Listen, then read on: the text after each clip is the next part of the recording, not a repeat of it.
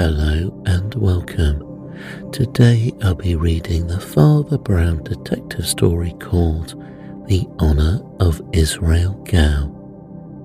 Father Brown and his new friend Flambeau, the reformed cat burglar who has become a private detective, go and investigate the death of Lord Glengyle at his Scottish castle. They are there to help Inspector Craven of Scotland Yard solve the strange death and secretive burial of the late Earl, a secluded man who lived as a hermit with his servant, the silent Israel Gow.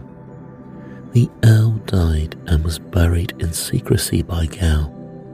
The clues to his death are large in number and baffling.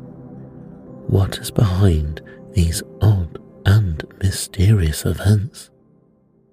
I really hope you enjoy it. Now let's begin. The Innocence of Father Brown by G. K. Chesterton. The Honor of Israel Gow. A stormy evening of olive and silver was closing in as Father Brown, wrapped in a grey Scotch plaid, came to the end of a grey Scotch valley and beheld the strange castle of Glengyle. It stopped one end of the glen or hollow like a blind alley, and it looked like the end of the world rising in steep roofs and spires of sea green slate in the manner of the old French Scotch chateau. It reminded an Englishman of the sinister steeple hats of witches in fairy tales, and pine woods that rocked round the green turrets looked, by comparison, as black as numberless flocks of ravens.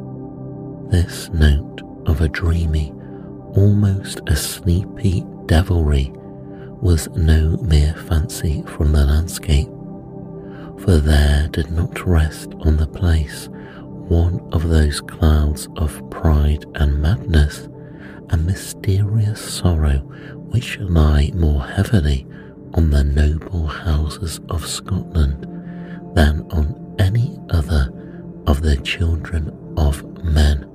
For Scotland has a double dose of the poison called hereditary, the sense of blood in the aristocrat and the sense of doom in the Calvinist.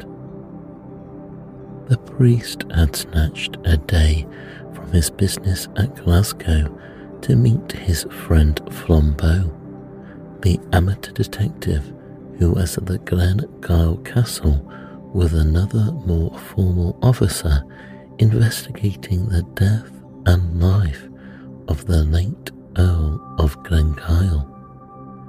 That mysterious person was the last representative of a race whose valour and insanity and violent cunning had made them terrible even among the sinister nobility of their nation in the 16th century. None was deeper in that labyrinthine ambition, in chamber within chamber of that palace of lies that was built up around Mary, Queen of Scots. The rhyme in the countryside attested the motive and the result of their machinations candidly as green sap to the symmetries is red gold to the Ogilvies. For many centuries, there had never been a decent lord in Glengyle Castle, and with the Victorian era, one would have thought all eccentricities were exhausted.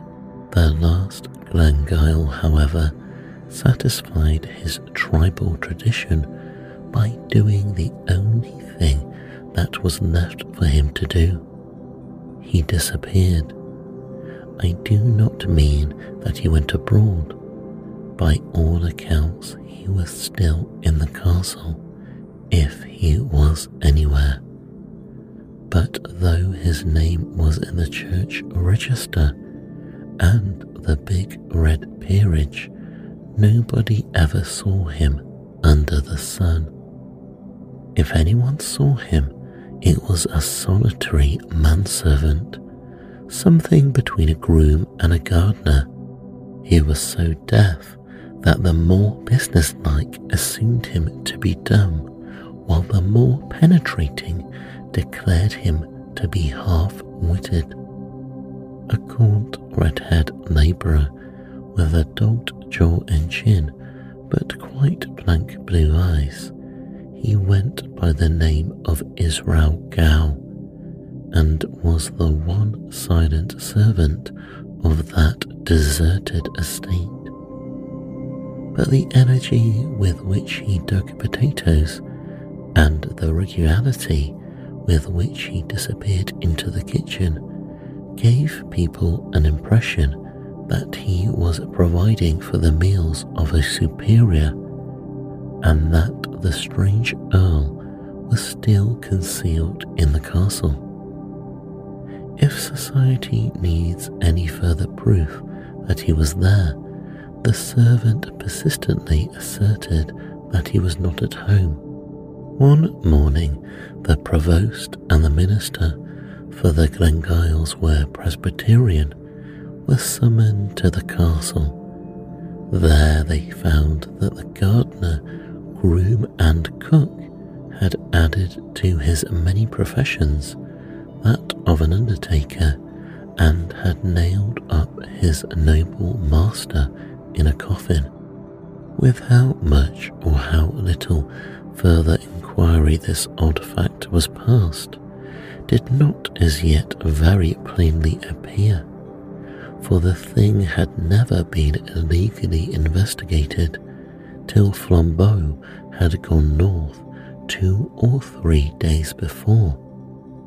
By then, the body of Lord Glengyle, if it was the body, had lain for some time in their little churchyard on the hill.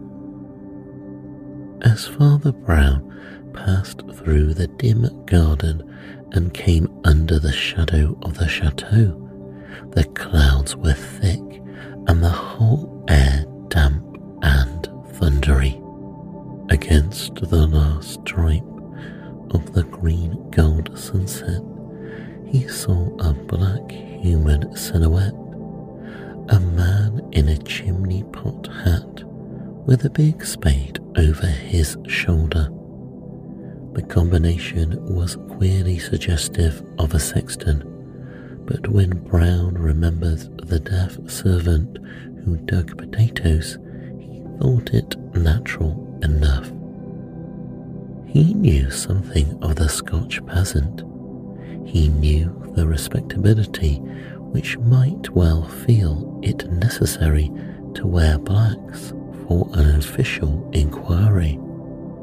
He knew also the economy that would not lose an hour's digging for that. Even the man's start and suspicious stare at the priest went by were consonant enough with the vigilance and jealousy of such a type.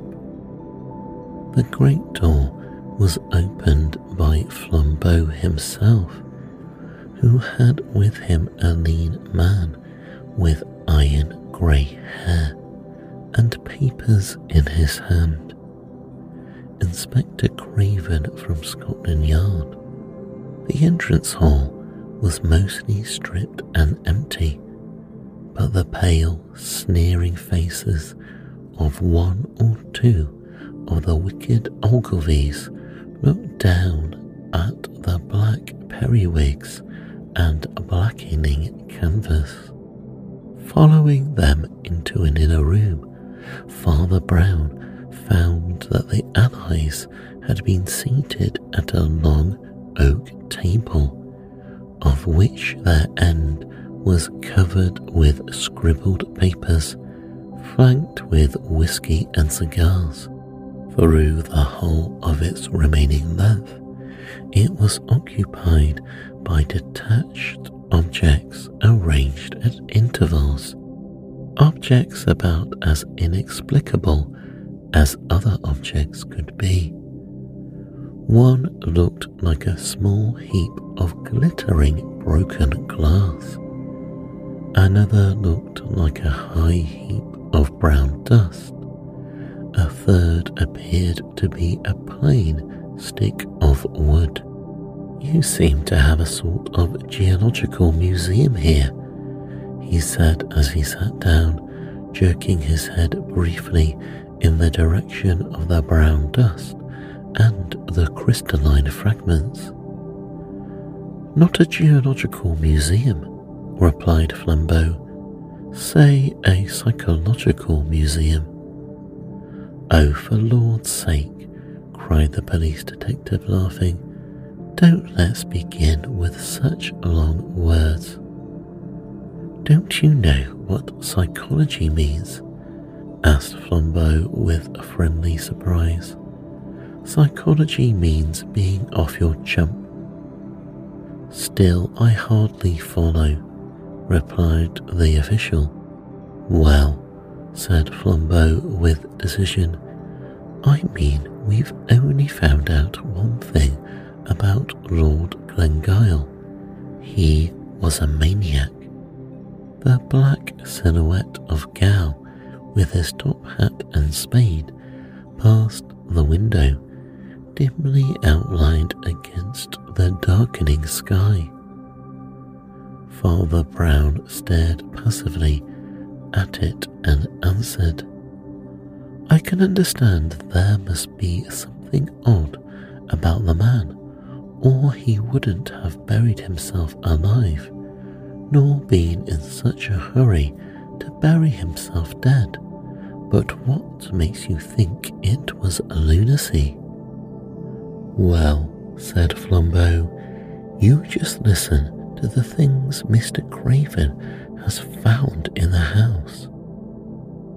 We must get a candle, said Craven suddenly. A storm is getting up and it's too dark to read. Have you found any candles? said Brown, smiling. Among your oddities, Flambeau raised a grave face and fixed his dark eyes on his friend. That is curious too, he said. Twenty five candles and not a trace of a candlestick. In the rapidly darkening room and a rapidly rising wind, Brown went along the table to where a bundle of wax candles lay among the other scrappy exhibits. As he did so, he bent accidentally over the heap of red brown dust, and a sharp sneeze cracked the silence. Hello, he said. Snuff. He took one of the candles, lit it carefully, came back, and stuck it in the neck of the whiskey bottle. The unrestful night air blowing through the crazy window waved the long flame like a banner, and on every side of the castle they could hear the miles and miles of black pine wood seething like a black sea around a rock. I will read the inventory, began Craven gravely, picking up one of the papers. The inventory of what we found loose and unexplained in the castle. You are to understand that the place generally was dismantled and neglected, but one or two rooms had plainly been inhabited in a simple but not squalid style by someone. Somebody who was not the servant Gow. The list is as follows. First item, a very considerable hoard of precious stones, nearly all diamonds, and all of them loose, without any setting whatsoever. Of course, it is natural that the Ogilvies should have family jewels, but those are exactly the jewels that are almost always set in particular articles of ornament. The Ogilvies would seem to have kept theirs loose in their pockets, like coppers. Second item heaps and heaps of loose snuff, not kept in a horn or even a pouch, but lying in heaps on the mantelpieces, on the sideboard, on the piano, and anywhere. It looks as if the old gentleman would not take the trouble to look in a pocket or lift a lid. Third item here and there about the house, curious little heaps of minute pieces of metal, some like steel springs, and some in the form of microscopic wheels, as if they had gutted some mechanical toy. Fourth item the wax candles, which have to be stuck in bottlenecks because there is nothing else to stick them in. Now I wish you to note how very much queerer all this is than anything we anticipated. For the central riddle, we are prepared. We have seen at a glance that there was something wrong about the last Earl.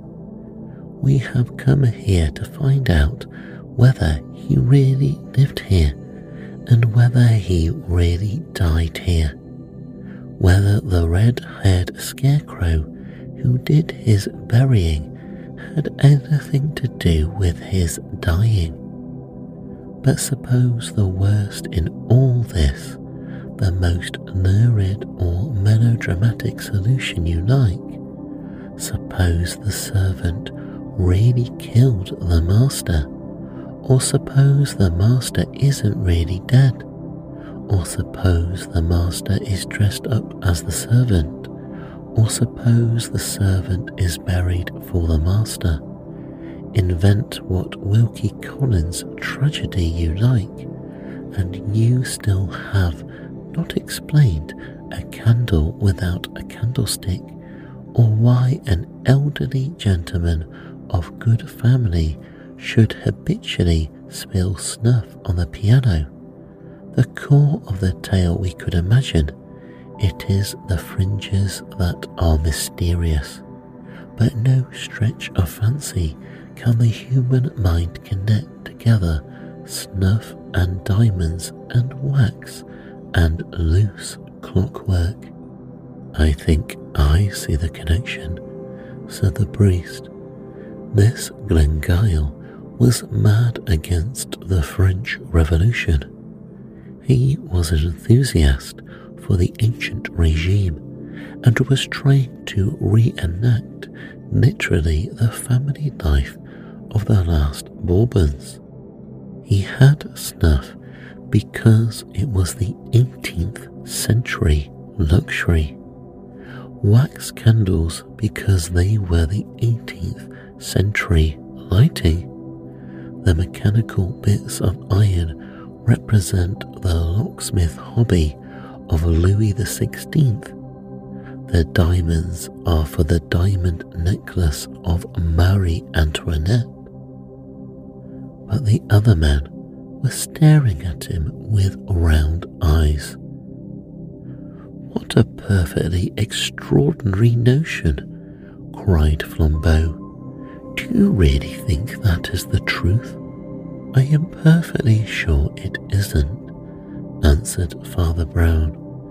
Only you said that nobody could connect snuff and diamonds and clockwork and candles. I give you that connection offhand. The real truth, I am very sure, lies deeper. He paused a moment and listened to the wailing of the wind in the turrets. Then he said, The late Earl of Glengyle was a thief.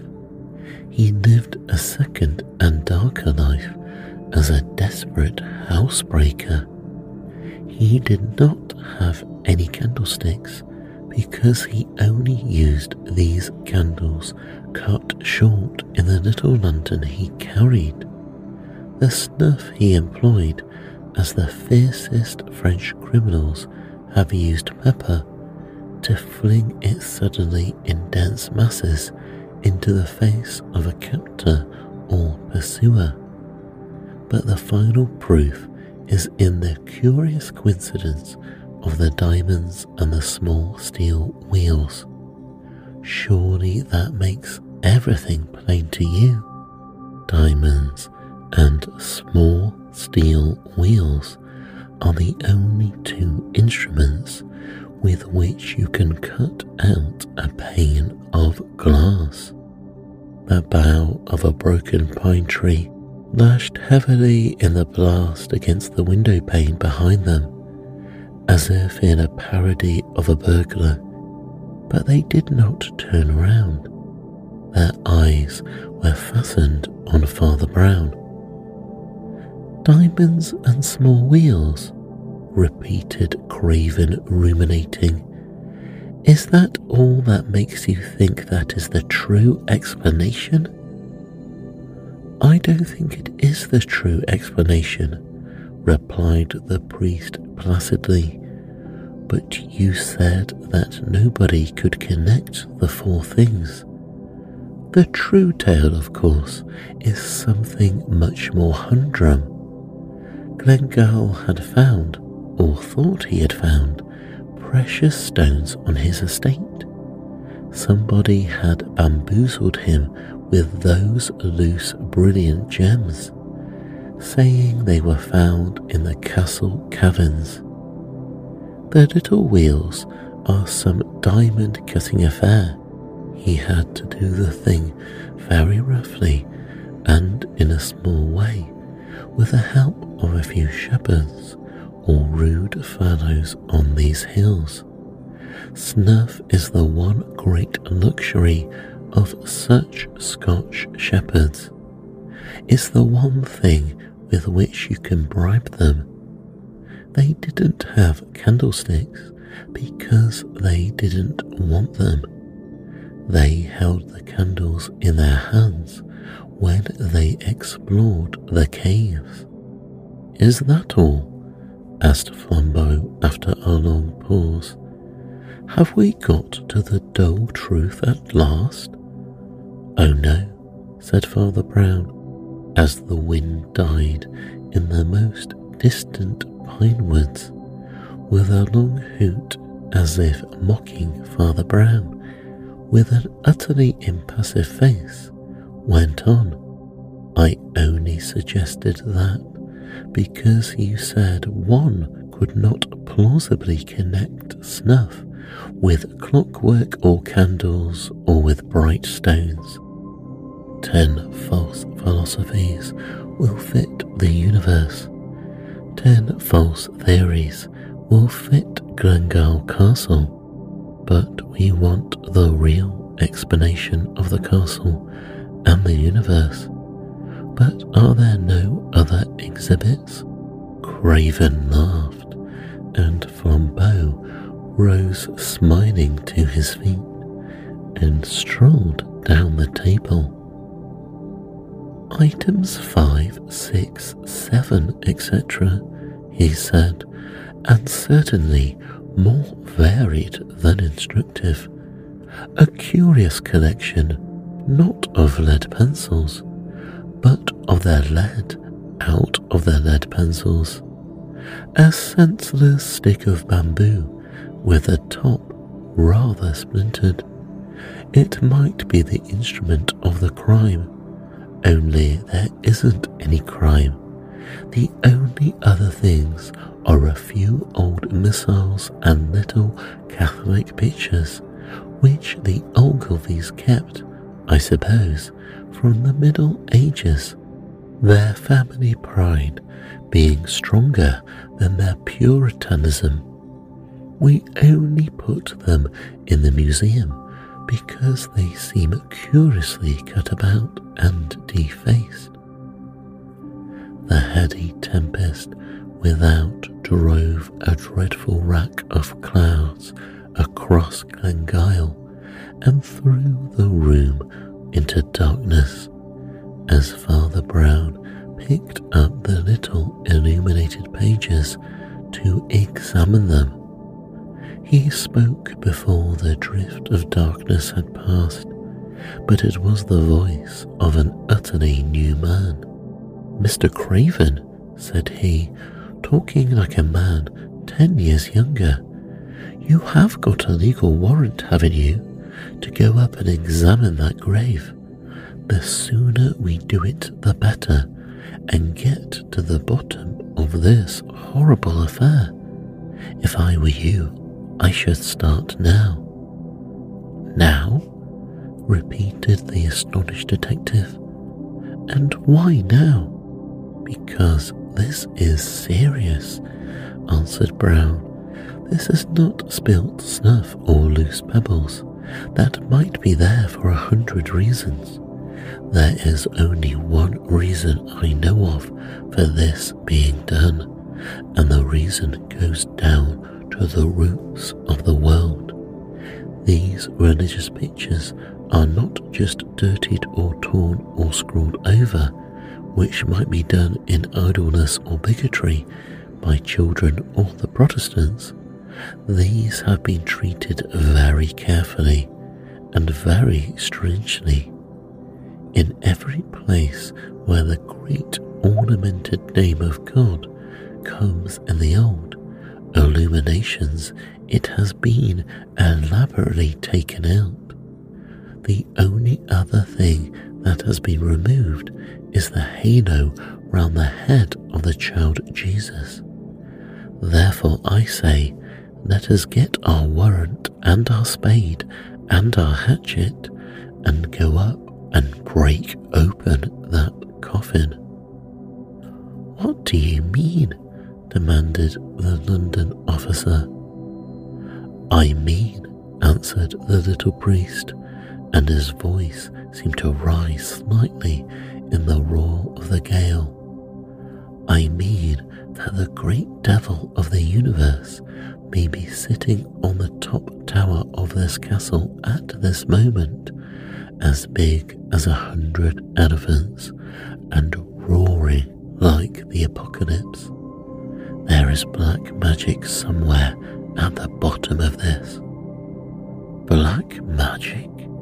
repeated Flambeau in a low voice, for he was too enlightened a man not to know of such things. But what can these other things mean? Oh, something damnable, I suppose, replied Brown impatiently. How should I know? How can I guess all their mazes down below? Perhaps you can make a torture out of snuff and bamboo. Perhaps lunatics lust after wax and steel findings. Perhaps there is a maddening drug made of lead pencils. Our shortest cut to the mystery is up the hill to the grave. His comrades hardly knew that they had been obeyed and followed him till a blast of the night wind nearly flung them on their faces in the garden. Nevertheless, they had obeyed him like an automata, for Craven found a hatchet in his hand and the warrant in his pocket. Flambeau was carrying the heavy spade of the strange gardener. Father Brown was carrying the little gilt book from which had been torn the name of God. The path up to the hill to the churchyard was crooked but short. Only under that stress of wind it seemed laborious and long. far as the eye could see, farther and farther as they mounted the slope, where seas beyond seas of pines, now all a slope one way under the wind, and that universal gesture seemed as vain as it was vast, as vain as if that wind were whistling about some unpeopled and purposeless planet. Through all that infinite growth of grey blue forest sang, shrill and high, that ancient sorrow that is in the heart of all heathen things. One could fancy that the voices from underworld of unthumbable foliage were cries of the lost and wandering pagan gods, gods who had gone roaming in that irrational forest and who would never find their way back to heaven. You see, said Father Brown in a low but easy tone, Scotch people before Scotland existed were a curious lot. In fact, they're a curious lot still, but in the prehistoric times, I fancy they really worshipped demons. He added genially, is why they jumped at the Puritan theology. My friend, said Flambeau, turning in a kind of fury, what does all that snuff mean? My friend, replied Brown with equal seriousness, there is one mark of all genuine religions materialism. Now, devil worship is a perfectly genuine religion. They had come up on the grassy sculp of the hill, one of the few bold spots that stood clear of the crashing and roaring pine forest, a mean enclosure, partly timber and partly wire, grappled in the tempest to tell them the border of the graveyard. But by the time Inspector Craven had come to the corner of the grave, Flambeau had planted his spade downwards and leaned on it. They were both almost as shaken as the shaky wood and wire. At the foot of the grave grew great tall thistles, grey and silver in their decay. Once or twice, when a ball of thistledown broke under the breeze and flew past them, Craven jumped slightly as if it had been an arrow. Flambeau drove the blade of his spade through the whistling grass into the wet clay below. Then he seemed to stop and lean on it as on a staff.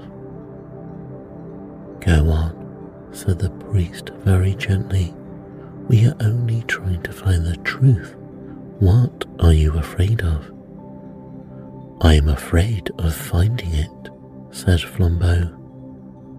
The London detective spoke suddenly in a high, crowing voice that was meant to be conversational and cheery. I wonder why he really did hide himself like that. Something nasty, I suppose. Was he a leper? Something worse than that, said Flambeau. And what do you imagine? asked Craven. What would be worse than a leper? I don't imagine it. He dug for some dreadful minutes in silence and then said in a choked voice, I'm afraid of his not being the right shape. Nor was that piece of paper, you know, said Father Brown quietly and we survived even that piece of paper. Flambeau dug on with a blind energy. but the tempest wind he shouldered away the choking grey clouds that clung to the hills like smoke and revealed grey fields of faint starlight before he cleared the shape of a rude timber coffin and somehow tipped it up upon the turf. Craven stepped forward with his axe. A thistle top touched him and he flinched. Then he took a firmer stride and hacked and wrenched, and the lid was torn off, and all that lay there glimmering in the grey starlight. Bones, said Craven, and then he added, But it is a man, as if that was something unexpected. Is he? asked Flambeau in a voice that went oddly up and down. Is he all right? Seems so, said the officer huskily and bending over the obscure and decaying skeleton in the box. Wait a minute. A vast heave went over Flambeau's huge figure.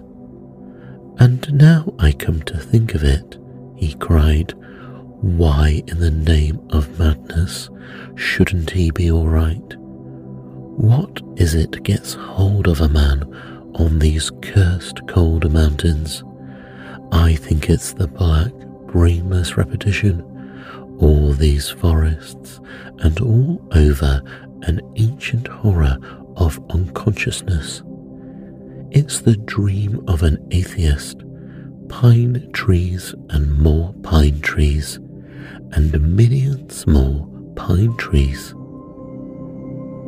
God, cried the man by the coffin, he hasn't got a head. While the others stood rigid, the priest, for the first time, showed a leap of startled concern. No head, no head, as if he had almost expected some other deficiency.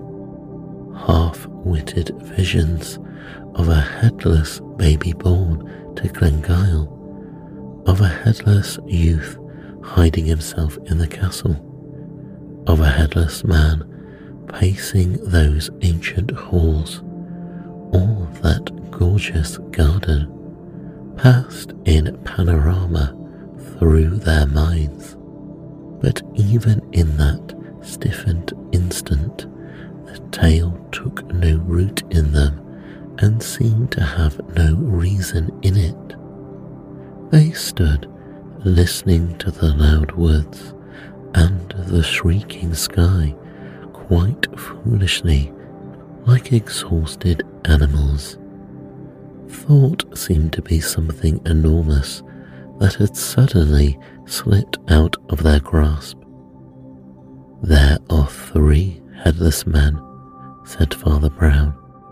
The pale detective from London opened his mouth to speak and left it open like a yokel while a long scream of wind tore the sky.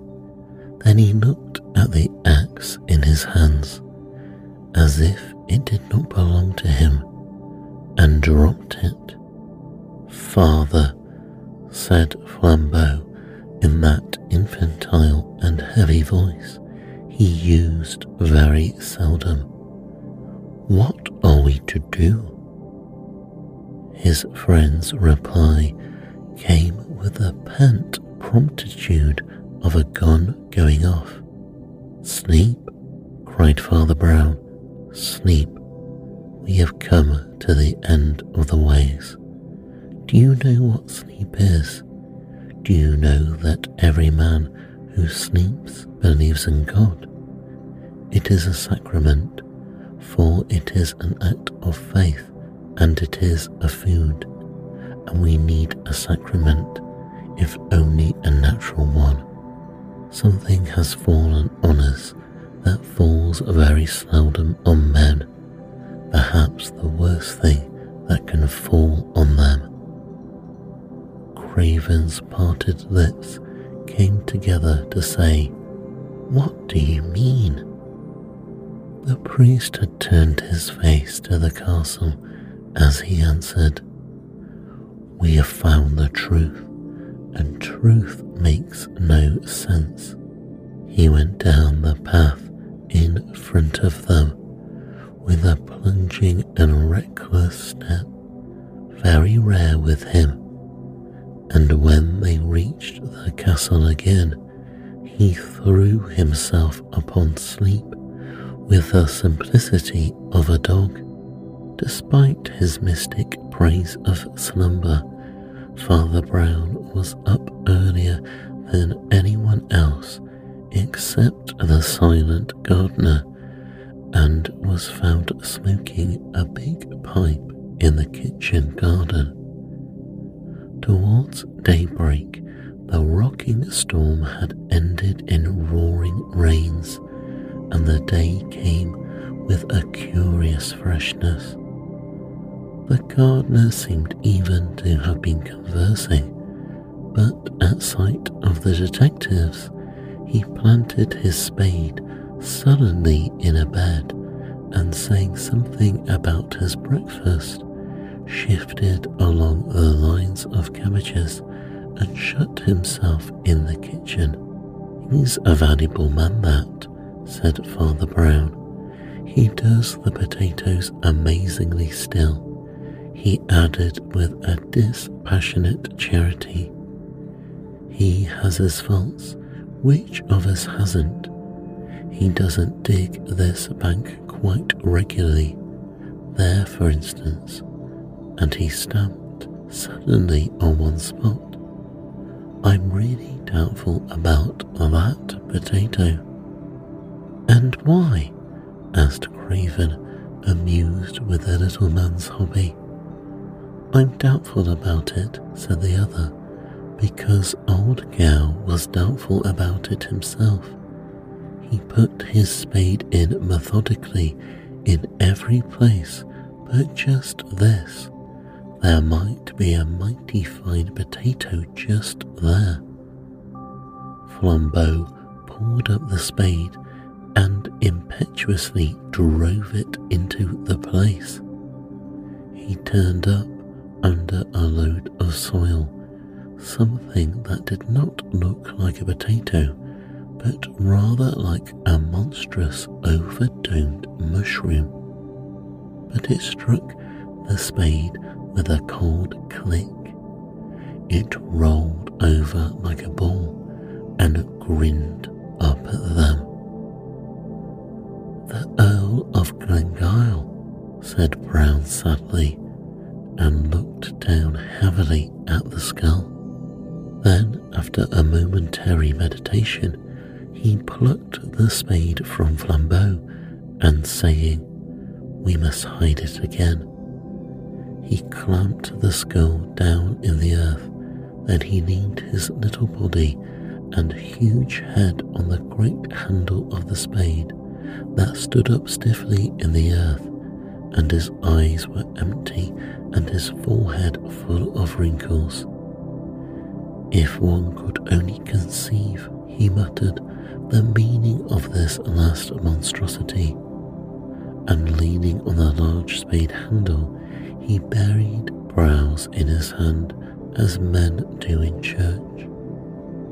All the corners of the sky were brightening in blue and silver.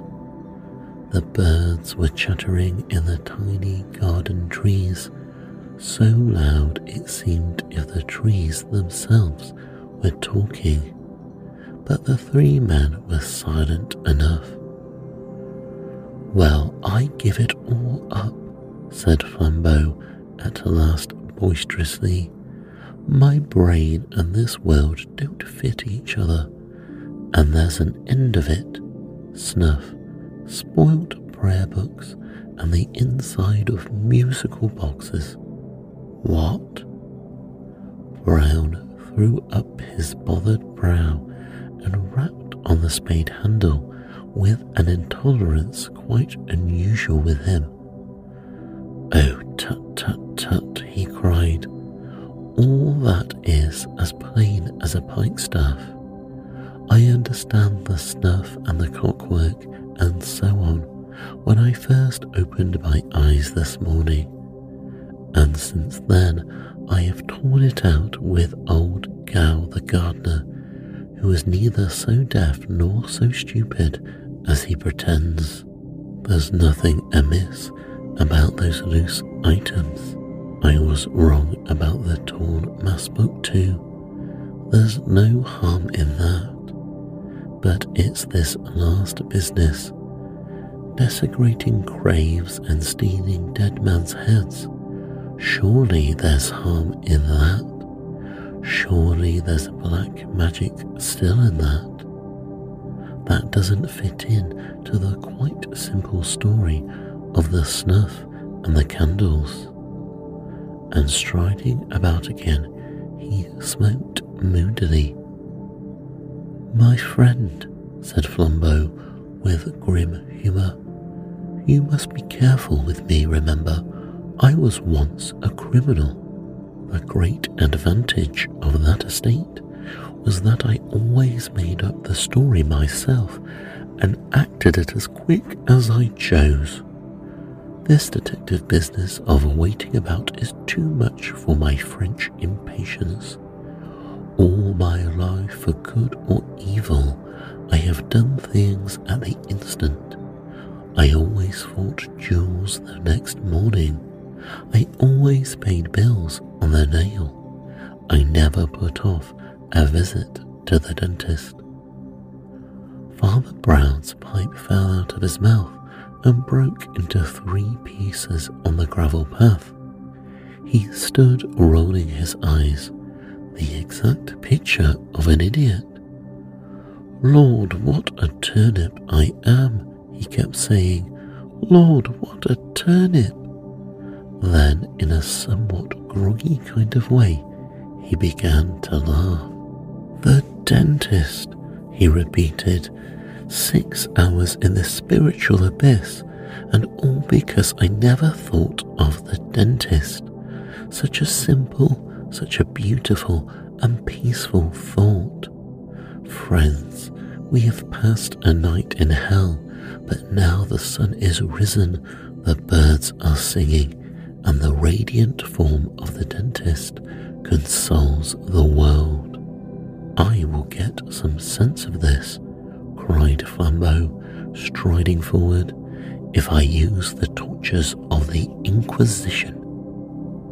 Father Brown repressed and appeared to be momentarily dispositioned to dance on the now sunlit lawn and cried quite piteously like a child. Oh, let me be silly a little. You don't know how unhappy I've been.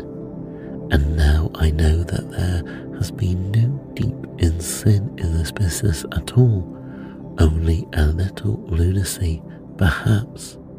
And who minds that? He spun round once more, then faced them with gravity. This is not a story of crime, he said. Rather, it is the story of a strange and a crooked honesty. We are dealing with the one man on earth, perhaps, he was taken no more than his due. It is a savage living logic that has been the religion of this race the old local rhyme about the house of Glengyle, as green sap to the simmer trees is red gold to the Ogilvies. It was literally as well a metaphor. It did not merely mean that the Glengyles sought for wealth. It was also true that the literally gathered gold they had a huge collection of ornaments and utensils in that metal. They were, in fact, misers whose mania took that turn. In the light of that fact, run through all the things we found in the castle diamonds without their gold rings, candles without their gold candlesticks, snuff without the gold snuff boxes, pencil leads without the gold pencil cases, a walking stick without its gold top, clockwork without the gold clocks, or rather watches. And mad as it sounds, because the halos and the name of God the old missals were of real gold, these also were taken away. The garden seemed to brighten, the grass to grow gayer in the strengthening sun as the crazy truth was told. Flambeau lit a cigarette as his friend went on. Were taken away, continued Father Brown, were taken away but not stolen. Thieves would never have left this mystery. Thieves would have taken the gold snuff boxes, snuff and all, and the gold pencil cases, lead and all. We have to deal with a man with a peculiar conscience, but certainly a conscience. I found that mad moralist this morning in the kitchen garden yonder, and I heard the whole story. The late Archibald Ogilvie was the nearest approach to a good man ever born at Glengyle, but his bitter virtue took the turn of the misanthrope. He moped over the dishonesty of his ancestors from which somehow he generalized a dishonesty of all men. More especially, he trusted philanthropy or free giving, and he swore if he could ever find one man who took his exact rights as should have all the gold of Glengyle. Having delivered this defiance to humanity, he shut himself up without the smallest expectation of it being answered. One day, however, a deaf and seemingly senseless lad from a distant village brought him a belated telegram, and Glengyle, in his acrid pleasantry, gave him a new farthing. At least he thought he had done so but when he turned over his change, he found the new farthing still there, and a sovereign gone. The accident offered him vistas of sneering speculation. Either way, the boy would show the greasy greed of the species. Either he would vanish, a thief stealing a coin, or he would sneak back with it virtuously a snob seeking a reward. In the middle of that night, Lord Glengyle was knocked up out of his bed, for he lived alone, and forced to open the door to the deaf man. The man brought with him not the sovereign, but exactly nineteen shillings and eleven pence three farthings in change. Then the wild exactitude of this action took hold of the mad lord's brain like fire. He swore he was Diogenes, that had long sought an honest man, and at last had found one. He made a new will, which I have seen. He took the literal youth into his huge neglected house and trained him up as his solitary servant and after an odd manner his heir. And whatever that strange creature understands, he understood absolutely his lord's two fixed ideas. First, the letter of right is everything, and second, that he himself was to have the gold of Glengyle. So far, that is all, and that is simple.